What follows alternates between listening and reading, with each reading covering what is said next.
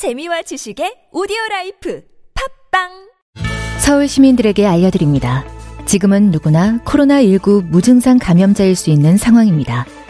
증상이 없어도 서울 시민이라면 누구나 익명으로 무료 검사 받으실 수 있습니다. 나와 내 가족, 친구와 동료들을 위해 증상이 없다고 방심 말고 혹시나 할 땐 꼭 검사 받으세요. 서울시내 주요 환승역과 공원, 공공시설 주차장 등 임시선별검사소에서 누구나 익명으로 무료 검사 가능합니다. 자세한 문의는 120. 빨리 검사받아야 코로나19도 빨리 끝장낼 수 있습니다. 이 캠페인은 서울특별시와 함께합니다. 안녕하세요. 육중환 밴드의 육중환 강준호입니다. 닭똥집이 벌벌벌 닭다리 덜덜덜 자랑차려 지친 몸 소주로 달래네. 에이! 우리의 가슴을 뜨겁게 했던 민중가요가 초대형 콘서트로 다시 태어납니다. 다양한 색깔을 지닌 가수들이 각자의 스타일로 부르는 민중가요 콘서트, 2020년 2월 1일 올림픽 체조 경기장에서 청춘들아 모여라 한바탕 놀아봅시다.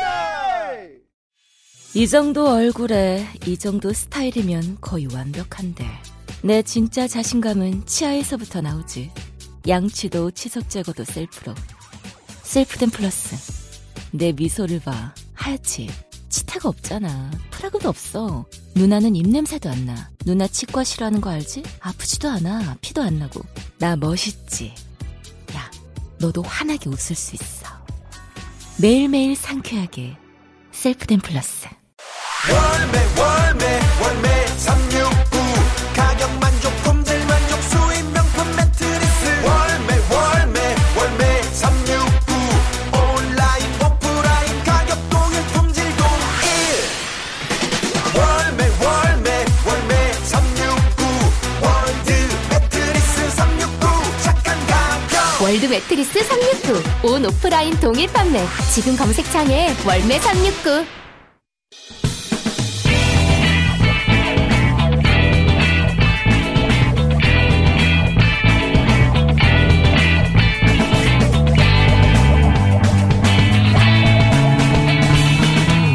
김어준의 뉴스공장.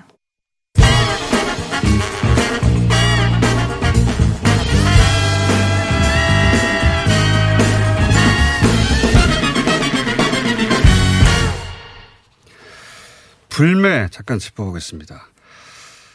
불매, 여행 불매가 시작된 이후로 일본을 방문하는 한국 관광객의 숫자가 한국을 방문한 일본의 관광객 숫자보다 적어졌다. 역전됐다. 라는 보도가 있었습니다. 잠시 짚어보겠습니다. 한국관광공사 하상석 일본 팀장 전화 연결되어 있습니다. 안녕하십니까? 예, 안녕하세요. 일단 한국과 일본의 관광객 규모가 그 이전까지는 어땠는지 잠깐 짚어주십시오. 숫자로. 아, 예. 그 최근 몇 년간의 이제 한국 교류 현황에 대해서 먼저 말씀을 드리면요. 네. 이제 그동안 사실 일본 쪽에서 많이 왔었고요. 네. 2014년 이전까지는 한국을 찾는 일본인 관광객 수가 한국인이 일본에 가는 숫자보다 좀 많았습니다. 그래서 네. 2014년을 기점으로 해서 이런 숫자가 조금 변화가 생기게 되는데요. 한국을 방문한 일본인 관광객들 같은 경우에는 여러 이제 요인들에 의해서 영향을 많이 받습니다. 그런데 한국인 같은 경우에는 그런 경향이 좀 적고요. 그래서 2018년 기준으로 저희가 이제 숫자를 봤을 때는 방한 일본인이 295만 명, 그 다음에 방일 한국인이 753명, 53만 명이 이제 이렇게 되는데요. 그러니까 한국에 온 일본인은 300만 명 규모고 재작년 기준이죠. 한국에서 일본으로 가는 관광객은 750만 명, 두 배가 넘네요. 예. 예, 그렇습니다. 그래서 이런 사실 이렇게 차이가 좀 많이 나서 그 내용에 대해서 좀 궁금해하실 것 같긴 한데요. 내용적으로 좀 들여다볼 필요가 있다고 생각은 합니다. 내용적으로 들여다보면 예. 일본이 우리보다 인구가 거의 두 배 가까이 되는데 우리가 거꾸로 예. 일본에 관광을 두 배나 간 이유는 뭘까요? 예, 이게 이제 2013년도 저희 이제 해외 여행객 규모가 예. 한 5년 전이죠. 이제 그랬을 때는 한 1,485만 명. 네. 근데 이제 이게 2018년도에는 870만 명, 5년 만에 2배로 저희가 성장을 했어요. 일단 우리가 해외 여행하는 그 인구수가 엄청나게 늘어났군요. 예, 거의 2배 가깝게 5년 만에 늘었는데, 반면에 일본 같은 경우에는 이게 이제 2013년도 5년 전에 한 1,747만 명에서 2018년도에 1,800만 규모를 유지하고 있습니다.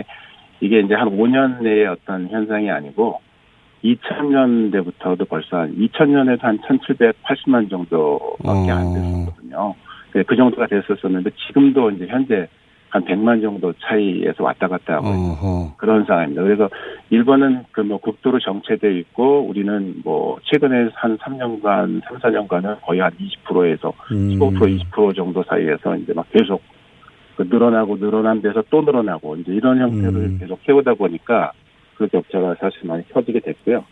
그러니까 잠시만요. 잘 몰랐었는데 말씀 들어보니까 일본은 인구가 1억 2천이 넘는데 해외 관광객 숫자는 2000년대 들어서 한 1,800만 명 정도 수준에서 계속 그 수준을 유지하고 이게 관광객 일본 여행을 잘 안 가는군요. 일본에서. 일본인들이 해외 여행을 잘 안 가는군요. 말하자면. 예, 그런 경향이 좀 있습니다. 우리는 반면 최근 5년 사이에 우리는 인구가 절반에 불과한데도 2천 몇백만 명 정도가 해외여행을 간다. 해외여행 가는 숫자가 우리가 엄청나게 늘어나고 있고. 2,800만 명, 18년도에 2,870만 명이었어요. 2,800만 명. 인구수 감안, 말씀하신 대로 그런 거 감안하고 그러면, 현재 이제 격차가 이제 그쪽에서 많이 왔다는 부분들을 좀 알 수 있을 것 같고요. 또 이제 양국 간의 이제 정치적인 현안 때문에 사실 뭐 최근에 그 많은 부분들 영향을 받고 있어서 관광산업에 있어서도 그런 부분들 영향이 큰데요. 일본 같은 경우에는 일본 국민들이 그 해외의 어떤 그런 사안들이나 이런 게 발생했을 때 좀 민감하게 반응하는 경향이 있고요. 반면에 이제 우리 같은 경우에는 그런 문제는 뭐 그냥 일반 민간교류나 이런 부분들은 정치 상황과 좀 분리돼서 별도로 조금 이해가 되지 않았나 싶습니다. 오히려 우리가 여러 정치 상황에 영향을 받지 않고 여행을 많이 가는 편이었는데 그런데 이제 그게 다시 재역전이 된 것이 작년에 아마 7월 이후에 여행 불매 때문이 그럼 분명하겠네요. 예. 숫자가 어느 정도 빠졌습니까?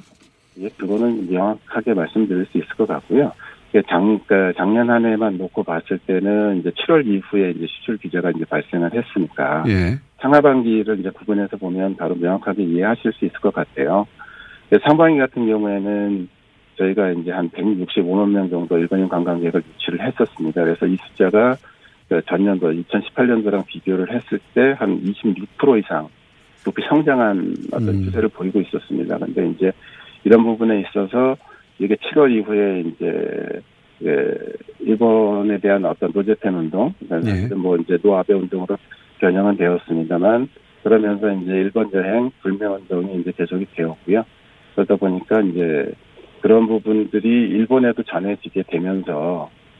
일본 내에서도 이제 어떤 그런 보도나 이런 게 증가했고, 일본인들도 이제 그런 보도를 접하게 되면서 약간은 이제 아까 말씀드렸던 안전이라든가 해외에서의 어떤 그런 부분에 좀 민감하다 보니까 방한하는 인원이 줄게 되었고요.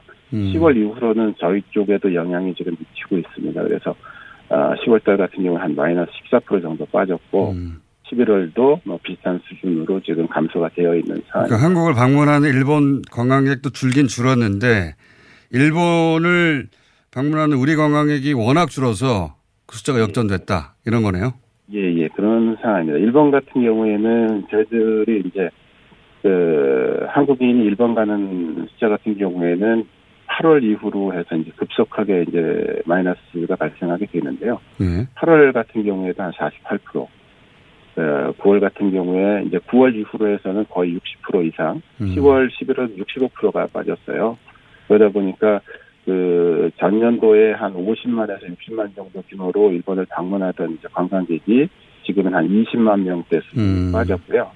그래서 2018년도 전체를 놓고 봤을 때는 약 200만 명 정도가 이제 마이너스가 나는 상태가 되어서 일본 같은 경우에는 실질적으로 이제 도쿄 올림픽을 앞두고 4천만 명 취하겠다 이런 목표도 갖고 있었고 합니다만은 2018년도 대비 2019년도에 이제 거의 성장을 못하게 되면서 그런 부분들에 많이 차질이 생기게 되었죠. 그 원인은 어쨌든 이제 우리 국민의 이제 일본 여행 자제 분위기로 인한 부분이 크다고 볼 수 있습니다. 정리하자면 양쪽 모두 빠졌지만 우리가 훨씬 더 압도적인 숫자가 빠져서 결국은 역전됐다. 이렇게 정리할 수가 있겠군요, 숫자가.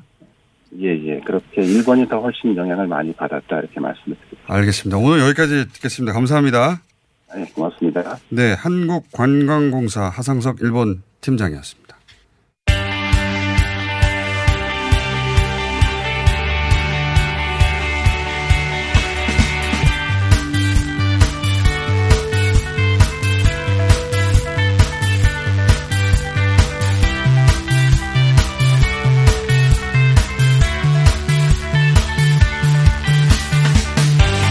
어제 대통령 신년사가 있었습니다. 올 한 해 정부가 어딜 갈 것인가 그 방향을 가늠해 볼 수 있는 신년사였는데 대통령을 저희가 직접 모실 수 없어서 대신에 청와대 정책실장을 모셨습니다. 네, 김상조 정책실장 나오셨습니다. 안녕하십니까? 네, 안녕하십니까? 뉴스공장에 마지막으로 나오셨을 때는 공정위원장이었는데. 예, 1년 전에. 예, 그 전에는 교수님이셨고. 예. 네, 1년에 한 번씩 나오십니다. 그때마다 신분이 바뀌어서 나오십니다. 아, 그런가요? 예. 그, 교수, 공정위원장, 정책실장, 어느 게 제일 편하십니까? 아, 당연히 교수가 제일 편합니다. 뭐, 지금도 사실 학교의 휴직 상태이기 때문에 예. 토요일 날에는 학교 연구실로 가는데요. 아, 그래요? 예, 제일 편합니다. 학교 연구실로 가십니까? 집을 안 가시고? 아, 집에 있다가 학교 연구실로? 예. 집에서 하셔도 되는데 굳이 학교 연구실로. 아, 여러 가지 생각도 하고 아무래도 저만의 공간이니까 제일 편합니다. 집에서는 그게 안 됩니까? 아, 자. 뭐 사정은 뭐 짐작하실 거라고 생각을 합니다. 공정위원장과 정책실장은 어느 게 더 어렵습니까? 둘 다 어렵습니다. 그렇지만 차이가 있다면요? 공정위원장은 공정거래 분야에 집중된 업무를 하는 데라서 예. 굉장히 그러니까 어떤 집중된 예. 한 분야를 집중적으로 하는 예. 것이고 대신 이제 정책실장은 말 그대로 정무와 외교안보 쪽을 빼고는 대한민국에서 벌어지는 모든 일을 다 하는 데라서 예. 굉장히 숨가쁘게 돌아가는. 모든 분야를 다 하십니까? 예. 정무와 외교안보. 빼고. 예. 중요한 거 다 빼는 거죠. 예, 그렇습니다. 아마 청취자들께서는 재미없어 하실 일만 하는 데라고 볼 수가 있는데 다만 예. 국민의 삶에는 정말로 중요한 분야. 그 선거 얘기도 할 수가 없고 그리고 호르무즈 파병 얘기도 할 수가 없고 예. 그런 거네요. 예. 예, 물어보셔봐야 제가 아는 게 없습니다. 알겠습니다. 예. 청와대 들어가서 일하시니까 예전에 생각했던 것과 다른 점이 있습니까? 청와대 들어가면 이럴 거라고 생각했는데. 그 의외로 생각하실지 모르겠고 좀 어떤 의미에서는 오만하다고 느끼실지는 모르겠지만 예. 제가 교수 시절에 생각했던 거하고 별로 다르지 않습니다. 뭐 제가 20년 동안 사실 시민운동을 하면서 예. 뭐 국회나 정부에서 일하시는 분들과 계속 대화를 했고요. 예. 그 메커니즘이나 내용에 대해서는 계속 팔로우업을 했기 때문에 내용에 대해서는 별로 생소하지가 않은데 예. 다만 한 가지 놀란 게 있어요. 뭐가 놀랍습니까? 네, 공공부문은 정말로 일 처리 속도가 무지 느립니다. 그러니까 예산이나 법령 개정이 필요한 일들이 많고 네. 또 여러 가지 절차적 정당성을 갖추기 위해서. 청와대 가면 결정만 하면 금방 될 줄 알았는데. 그래도 청와대 일은 상대적으로 뭐 직접 하는 것이 아니라 이제 부처와의 조율을 네. 통해서 하는 거기 때문에 빠르지만 특히 이제 공정위에 있을 때는 그 일처리 속도에 적응하는 게 제일 어려웠다. 이게 왜 안 되지? 그러니까 왜 이렇게 늦지? 이게 왜 안 되지? 예. 근데 이제 공정위가 결정한다고 다 되는 게 아니라. 그렇습니다. 그런 걸 실감하셨군요. 예, 뭐 공정위가 판단을 하더라도 대부분은 또 법원 소송으로 가니까 굉장히 그러니까 결과를 내기까지 굉장히 시간이 많이 걸립니다. 예. 알겠습니다. 대통령 신년사에 여러 가지 키워드가 나왔는데 그 키워드 중심으로 제가 예. 몇 가지 여쭤볼 텐데 우선 일본 수출 규제 관련해서 거론하셨어요. 예. 네. 6개월 만에 수십 년간 안 되던 게 6개월 만에 가능해졌다. 예. 구체적인 내용을 좀 얘기해 주시면요. 뭐가 가능해졌습니까? 그 사실 우리나라의 산업 구조에서 소재 부품 장비 산업이 예. 취약하다라고 하는 것은 어제 오늘의 일이 아니고요. 일본 의존도가 너무 높다. 그렇습니다. 예. 그러니까 세계 최고의 품질을 갖고 있고 합리적인 가격에 언제든지 딜리버리 가능한 이웃에 있는 가깝고. 예, 그래서 그 우리 기업들의 입장에서는 뭐 일본 소재 부품 장비 기업과 거래하는 것을 마다할 이유가 없었는데 예.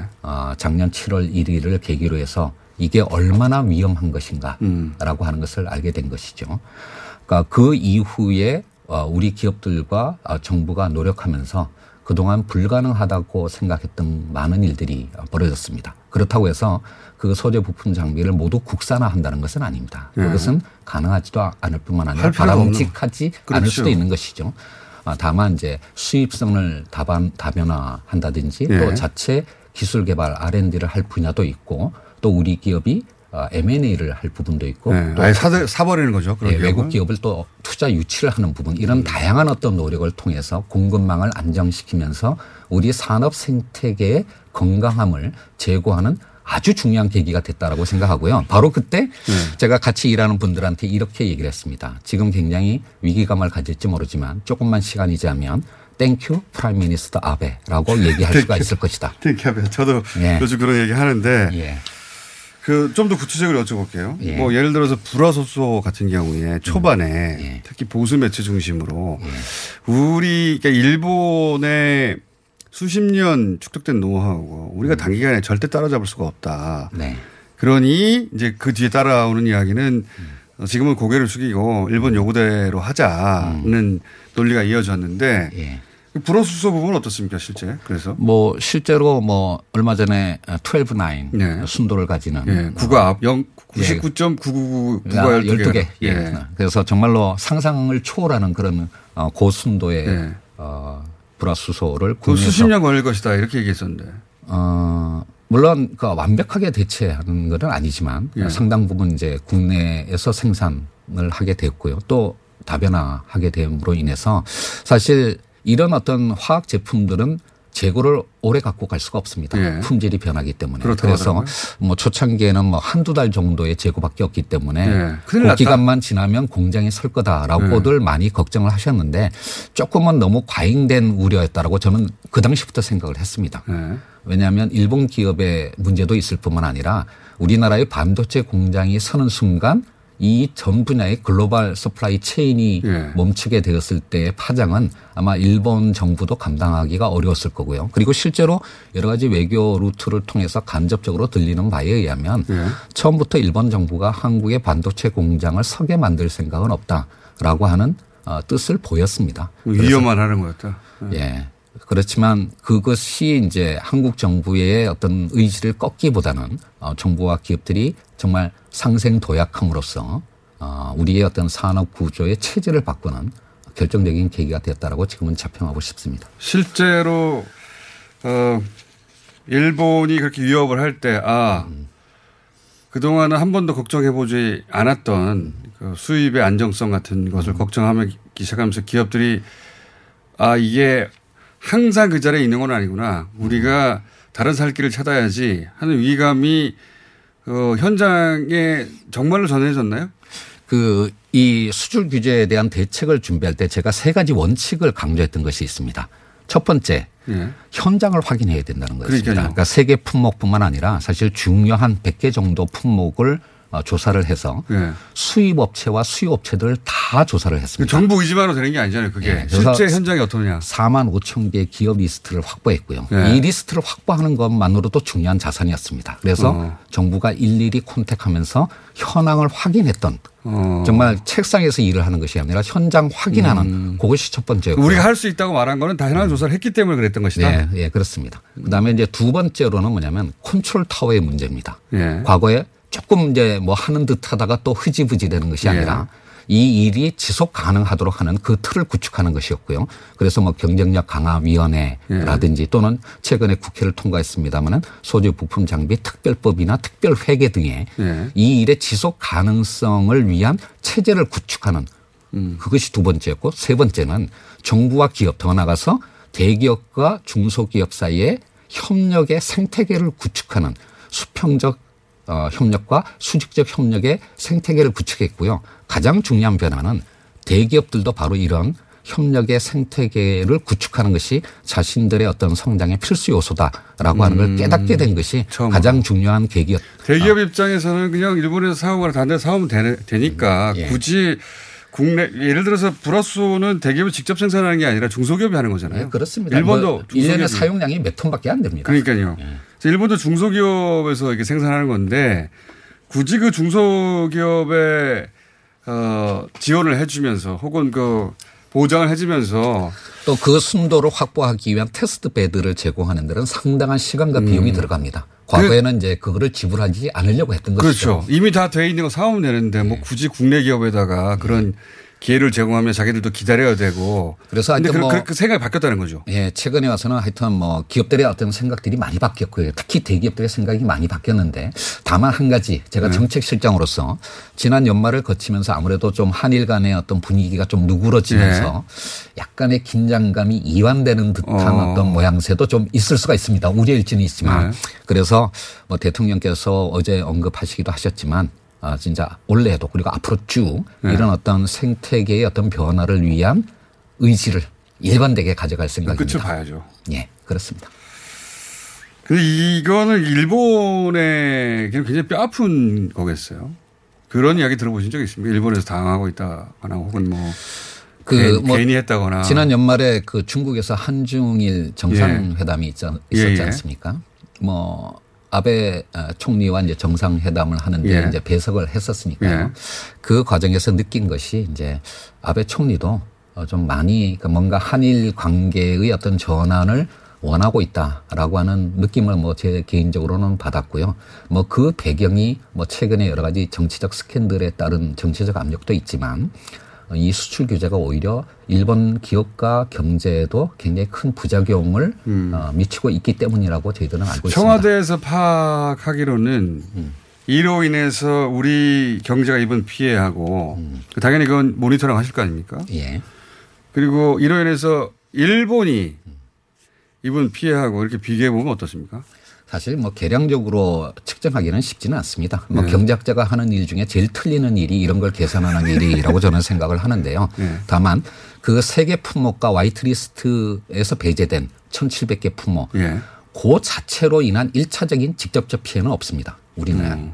다만 아까 뭐 방송도 있었습니다마는 뭐 그러니까 항공이나 관광 또는 숙박과 같은 그런 2차적이고 간접적인 부분에서는 분명히 타격이 없지는 않았다라고 생각을 하는데. 일본 관광객도 줄긴 했으니까요. 예. 네. 그런데 이제 그런 부분에서 본다면 한국 경제가 입은 피해보다는 일본 특히 일본의 어떤 지자체들이 부분적으로 받은 피해는 훨씬 더 컸을 거라고 생각을 합니다. 굉장히 큰가 보더라고요. 예, 일본 그렇습니다. 쪽에서. 예. 이 6개월간에 일본 정부가 우리 경제 타격을 주려고 의도적으로 했던 수출 규제를 극복해 가는 과정에서 청와대 내에서 자신감도 많이 생겼을 것 같아요? 예, 그렇습니다. 어떤 6개월, 처음에는 불안했을 거 아닙니까? 과연 이게 될까? 청와대 내에서도. 그런 여러 가지. 굉장한 위기감을 갖고 있었습니다. 7월 달에. 예. 그렇죠. 그런데 이제 특히나 어려웠던 것은 뭐냐면 일본 쪽에서는 극구 부인을 했습니다만 사실 이 문제의 발단은 과거사. 그렇죠. 역사의 문제입니다. 예. 이제 그것을 현재의 또는 미래의 경제 문제로 연결시킨 것이 일본의 판단. 그리고 안보 문제를 결부시켰죠. 예. 그런데 그 과정 속에서 우리 정부는 과거와 이제 미래의 문제를 분리하는 우리의 투트랙 전략을 일관되게 지켜가면서 특히 경제 문제에 대해서는 미래지향적으로 우리의 어떤 경쟁력을 높이기 위한 계기로 삼았다라고 하는 것이 우리 정부의 어떤 판단이 훨씬 더 정확하고 좀 일관되게 나갔다고 생각을 합니다. 뭐 처음 7월 달에는 사실 저 스스로도 굉장한 긴장감을 갖고 있었습니다만은 뭐 8월 달 이후부터는 굉장히 자신감이 넘쳤습니다. 사실. 적어도 정책실 차원에서는 해결할 수 있다라고 저는 자신했습니다. 그러니까요. 예. 기분이 아주 좋으세요 보니까. 사실 제가 뭐 6개월 이제 조금 지났습니다만. 오빠 내 말이 맞았지 이런 표정이십니다. 그 많은 분들이 6개월밖에 안 됐어. 그러니까 워낙 많은 일들이 있었으니까요. 그러면서 그다음 말이 뭐냐면 참 고생 많이 한다라는 건데요. 저는 이렇게 답합니다. 뭐가 잘못됐습니까? 저 즐겁게 일하고 있고요. 잘 될 거라고 생각하고 자신도 있습니다. 알겠습니다. 일본 수출 규제 대응은 뭐 더할 나위 없이 그 원하던 결과의 방향성의 결과들이 나오고 있는 것 같습니다. 한마디만 더 덧붙이면 세상을 변화시키는 일이 하루아침에 이루어지지는 않습니다. 우리의 산업구조의 생태계를 바꾸는 것도 오랫동안 일관되게 해야 됩니다. 지난 6개월의 문제만이 아니고요. 앞으로 우리 정부 끝날 때까지, 그 이후까지 이런 산업구조를 바꾸는 우리 정부의 노력은 계속될 겁니다. 안녕하세요. 치과의사 구지은입니다. 태아가 자랄 때 가장 먼저 생기는 기관이 어디일까요? 바로 입입니다. 먹는다는 것은 삶의 시작이자 끝인 것이죠. 100세 시대인 요즘은 치아를 100년 가까이 사용합니다. 그럼 어떻게 해야 치아를 100년 동안 건강하게 관리할 수 있을까요? 바로 올바른 칫솔질과 정기적인 스케일링입니다. 가까운 치과를 방문하시면 치과의사 선생님께 올바른 칫솔질을 배울 수 있습니다. 그리고 1년마다 건강보험 적용이 되는 스케일링 치료 놓치지 마세요. 이 캠페인은 유디치과협회와 함께합니다. 시더 아빠 발톱 너무 두껍고 색깔도 이상해. 이 녀석 그럴까봐 내가 캐라셀 네일 준비했지. 갈라지고 두꺼워진 발톱 무좀이 싹 사라진다고.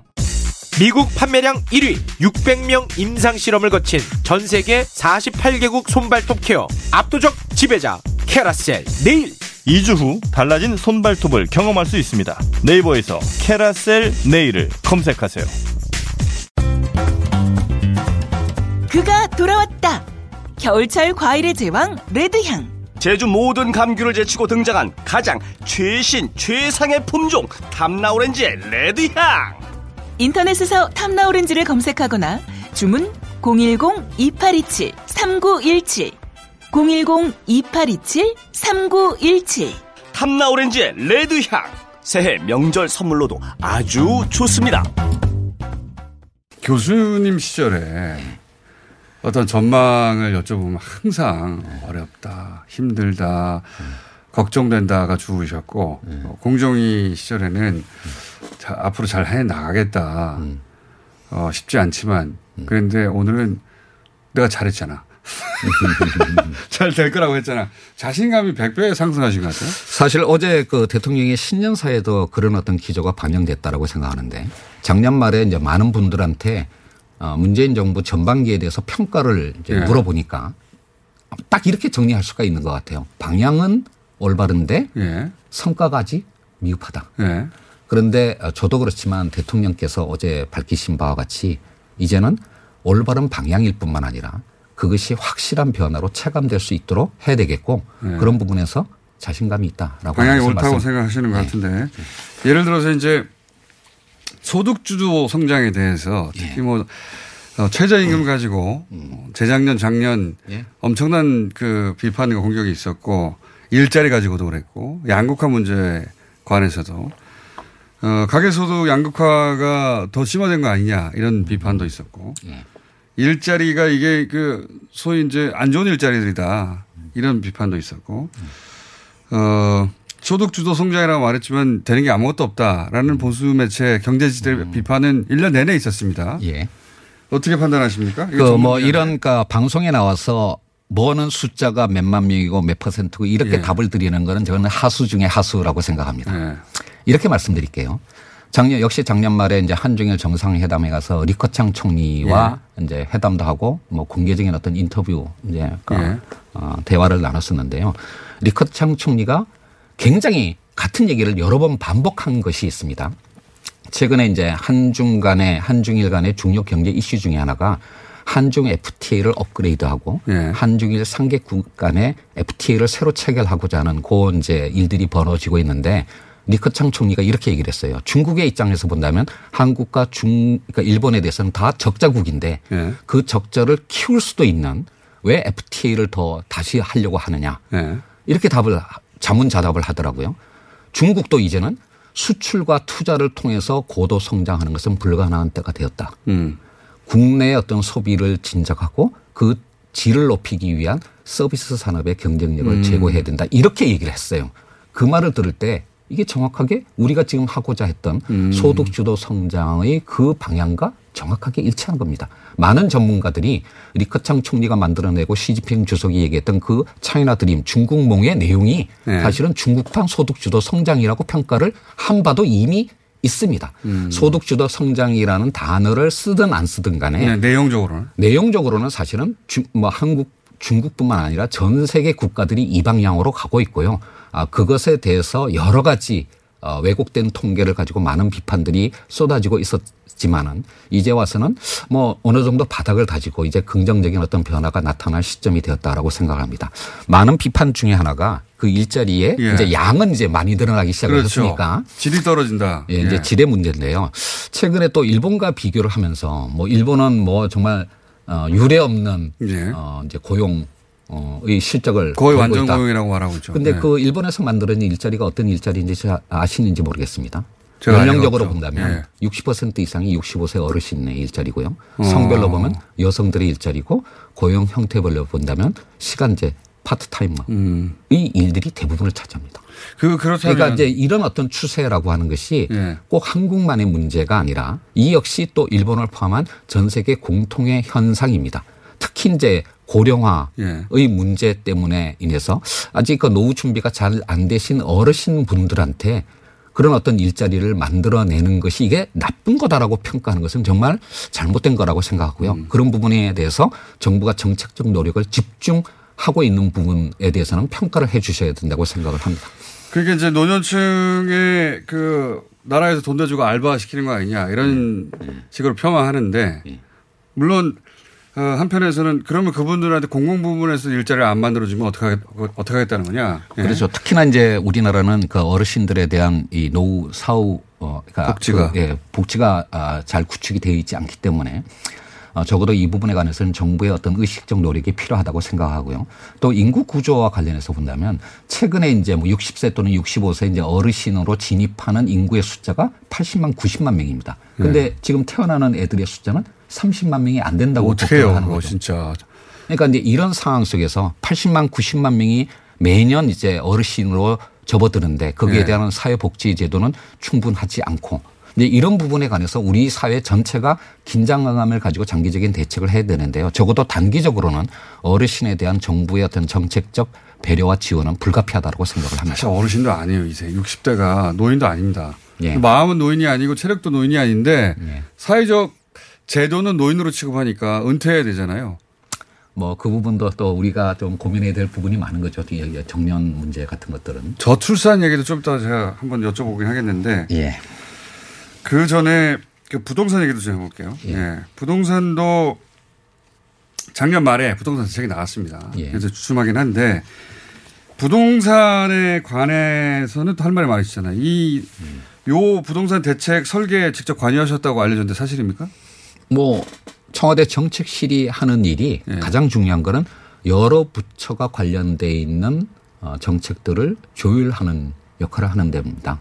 이 뭐 부동산 문제라고 하는 게 국토부 소관만은 아닐 거고요. 그렇죠.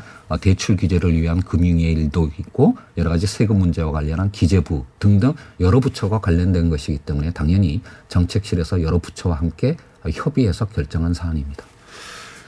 제가 이제 그 오랜 시간 실장님을 봐온 바에 의하면 그 청와대 들어가시고 가장 바뀐 거는 자신감의 레벨이 달라지셨네요. 뭐가 이렇게 즐거우십니까? 목소리도 확신에 차 있고 예. 기분도 굉장히 좋으세요. 보니까. 제가 정책실에 일하면서 두 가지 중요한 어떤 원칙을 계속 직원분들하고 공유를 하고 있습니다. 실장님, 그 전에 2년 전에 JTBC하고 인터뷰한 거 찾아보십시오. 예. 굉장히 우울합니다. 그랬어요? 뭐. 그때 사실 공정위원장이 이제 그런 어떤 토론에 나간다는 것 자체가 네. 어색했을 수는 있지만. 교수 시절에 나가신 마지막 인터뷰 한번 찾아보십시오. 저는 기억하는데 굉장히 우울합니다. 근데 제가 뭐 이렇게 좀 자신감 있는 말씀을 드리는 이유가 뭐냐면 정책실이 하는 일이 네. 필요할 때 필요한 결정을 내려주는 일입니다. 그렇죠. 제가 결정하지 않으면 예. 이쪽 방향으로나 저쪽 방향으로 하느냐 방향을 결정해야 되니까. 예, 결과는 아무도 모릅니다. 예. 불확실성의 시대예요. 그래서 필요할 때 BH가 결정을 내려주어야만 정부와 시장이 움직입니다. 지금 정책실이 해야 할 가장 중요한 일이 그거고요. 특히 여러 부처가 함께 협업을 해야 되는 부분에서 그런 일을 해야 된다고 생각을 합니다. 제가 자신감을 이렇게 과잉 표출하고 있는 것이 뭐 시장에 대한 메시지일 수도 있지만 저 자신에 대한 암시일 수도 있습니다. 그리고 또 스스로 내렸던 정책들이 정책 효과로 돌아오면 거기서 다시 또 레벨업 되는 거 아닙니까? 역시 맞았어 이렇게. 뭐 최근에 와서는 저도 그렇지만 대통령께서도 굉장히 자신감을 가지신다고 저는 느끼고 있습니다. 부동산 대책 그럼 다시 돌아가서 이 대책으로 충분합니까? 부동산은 끊임없으니까요. 제가 한 가지 질문을 드릴게요. 우리나라의 공동주택이 이제 아파트와 연립 이제 포함해서 공동주택이 1,340만 호 정도입니다. 이 중에서 흔히 말하는 그 15억 또는 9억 우리가 이제 정책의 기준점으로 삼는 이게 전국적으로 몇 퍼센트 정도나 되는지 아십니까? 호수는 모르겠는데요. 인구는 한 2% 정도만 해당되는 거 아닙니까? 전국 이제 다가구 주택을 대상으로 하면 15억 이상은 1.2%고요. 1.2%. 9억 이상은 4% 정도 됩니다. 이게 4%? 작년 이제 1월 통계인데 아마 다음 달쯤에는 이제 올해 통계가 나올 텐데요. 조금 늘었지만 크게 다르지는 않을 거라고 생각을 하는데 1.2%에 해당하는 15억 이상의 고가주택, 초고가주택, 4%에 불과한 9억 이상의 고가주택이 1,340만 호의 전체 주택시장 문제를 좌우하는 게 이게 자산시장, 부동산시장의 특징입니다. 그렇죠. 그렇기 때문에 어느 하나의 요인에 대한 어느 하나의 정책만으로는 이 시장을 안정화시킬 수가 없는 것입니다. 그래서 부동산에 대한 정부 정책의 기본은 뭐냐면 대출 문제와 세금 문제와 공급 문제와 임대 문제 등등 모든 제도적 요소들을 다 메뉴판 위에 올려놓고 아까 말씀드린 바와 같이 필요한 때에 필요한 결정을 전격적으로 시행하는 것이 부동산 정책의 핵심이고요. 그런 부분에서 12월 16일 날 대책이 그 한 부분이었고 필요하면 앞으로도 메뉴판 위에 올라 있는 모든 정책 수단들을 풀 가동을 할 생각입니다. 더 센 정책도 나올 수 있는 거네요. 필요하면 합니다. 마다할 이유가 없습니다. 보유세 관련해서도. 그 정책의 가장 기본이 뭐냐면 정책 수단은 한정이 돼 있는데요. 모든 정책 목표를 다 충족할 수는 없는 것이고 결국 우선순위를 선택하는 것이 정책의 핵심입니다. 부동산 시장의 안정은 문재인 정부 경제정책의 최우선 순위에 있습니다. 필요하면 모든 정책 수단을 다 동원할 겁니다. 시장은 착각하지 말라는 얘기네요. 그리고 이 정도에서 물러설 거라고 생각하지 마라. 안정될 때까지. 안정될 때까지. 무서운 말씀을 하시네요, 자꾸.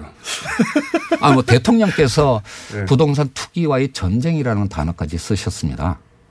그렇죠. 그 비서로서. 절대 지지 않겠다고 말씀하셨고. 비서로서 그런 대통령의 말씀을 실현하려고 하는 거고요. 그리고 다시 한번 말씀드리지만 부동산 시장의 안정을 위해서 가장 중요한 것은 시장에 있는 분들의 기대, 익스펙테이션을 안정시키는 것입니다. 그렇죠. 정부가 물러서지 않을 거다라고 하는 메시지를 끊임없이 던질 거고요. 필요하면 필요한 정책을 할 겁니다.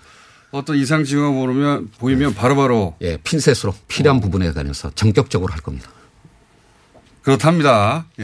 부동산 업계에 계신 분들 참고하십시오. 그렇답니다. 예를 들면 어제 금융위원장께서 또 증권사 사장분들을 만나서 말씀하신 것이 있어요. 지금까지 주로 이제 대출 규제는 집을 사시는 분들에 대한 대출을 문제 삼았는데요.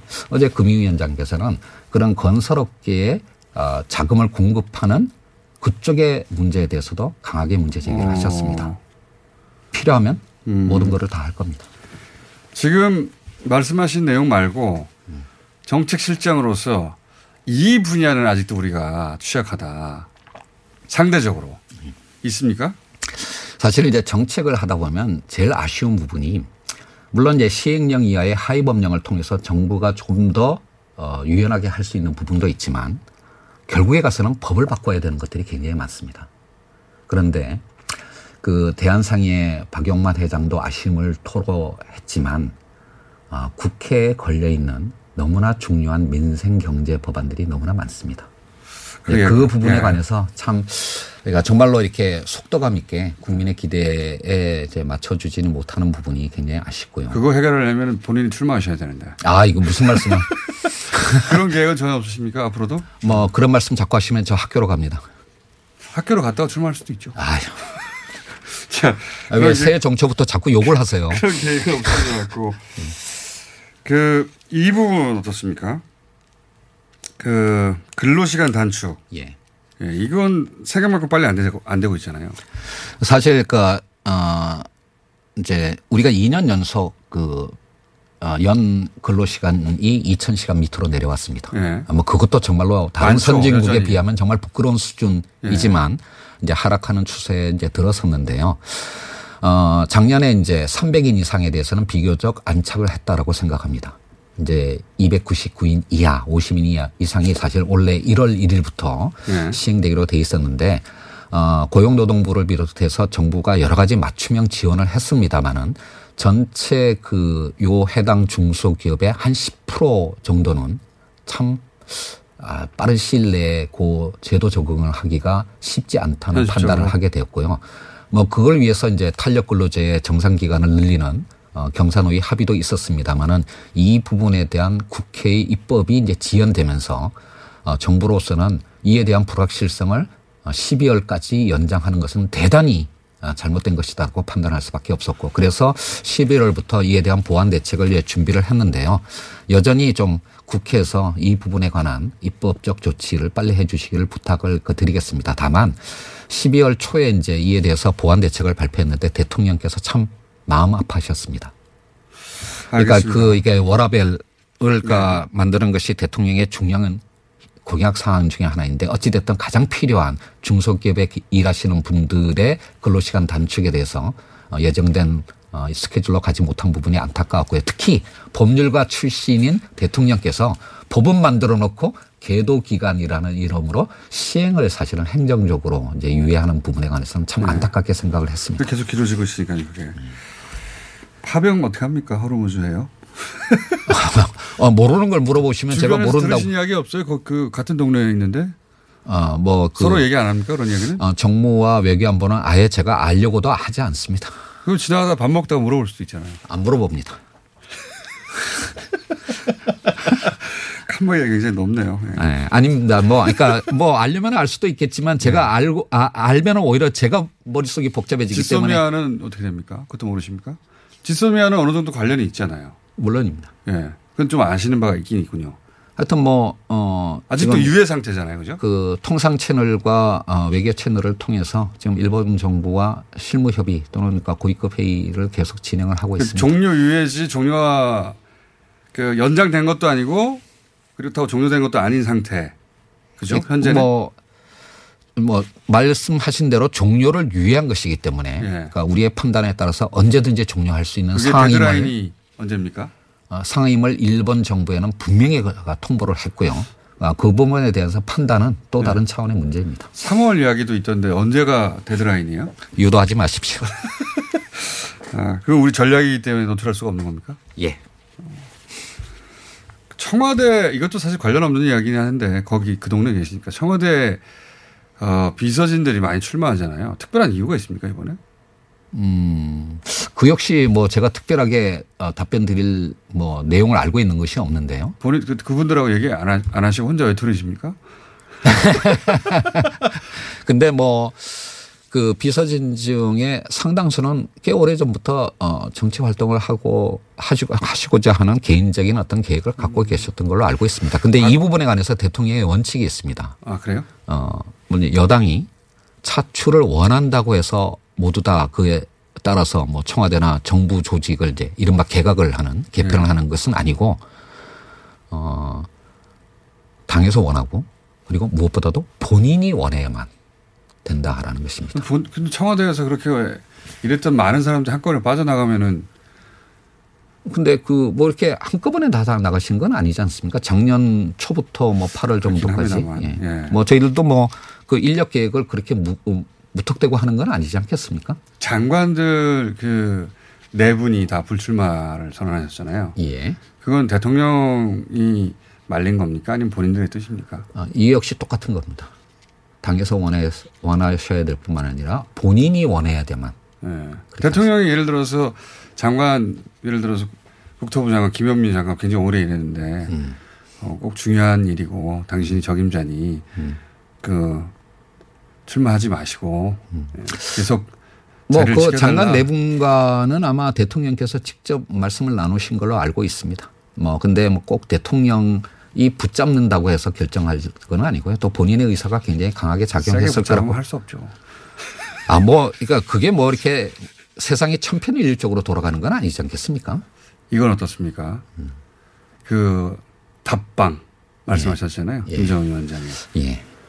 1분밖에 안 남았는데 대북 그 작년 같은 경우는 이제 북미 관계가 개선되길 그 뒤에서 백업하는 거였다면 이번에는 한번 앞으로 나오신 거죠. 분명히. 그 기조에 큰 변화가 있는 거죠. 뭐 외교안보는 제가 아는 것도 없고 경험도 없습니다만은 예. 배운 게 하나 있어요. 지난 6개월 동안. 뭡니까? 외교안보의 문제는 출구를 찾는 문제가 아니라 입구를 찾는 문제다라는 겁니다. 어떤 의미입니까 그게? 출구는 분명합니다. 비핵화와 상호안전보장이죠. 그렇지만 그것을 바로 찾으려고 한다면 답이 없을 겁니다. 입구가 뭡니까? 관계자들끼리. 미중 또는 남북 간에 그 문제에 관해서 신뢰를 갖고 얘기를 시작할 수 있는 부분 그게 입구입니다. 그거를 찾기 위한 노력을 하고 있는 거고요. 뭐 김정은 위원장의 답방을 위한 노력을 하겠다라고 하는 것이 바로 그 입구에 접근하는 입구의 문제라고 생각합니다. 김상조 소장님.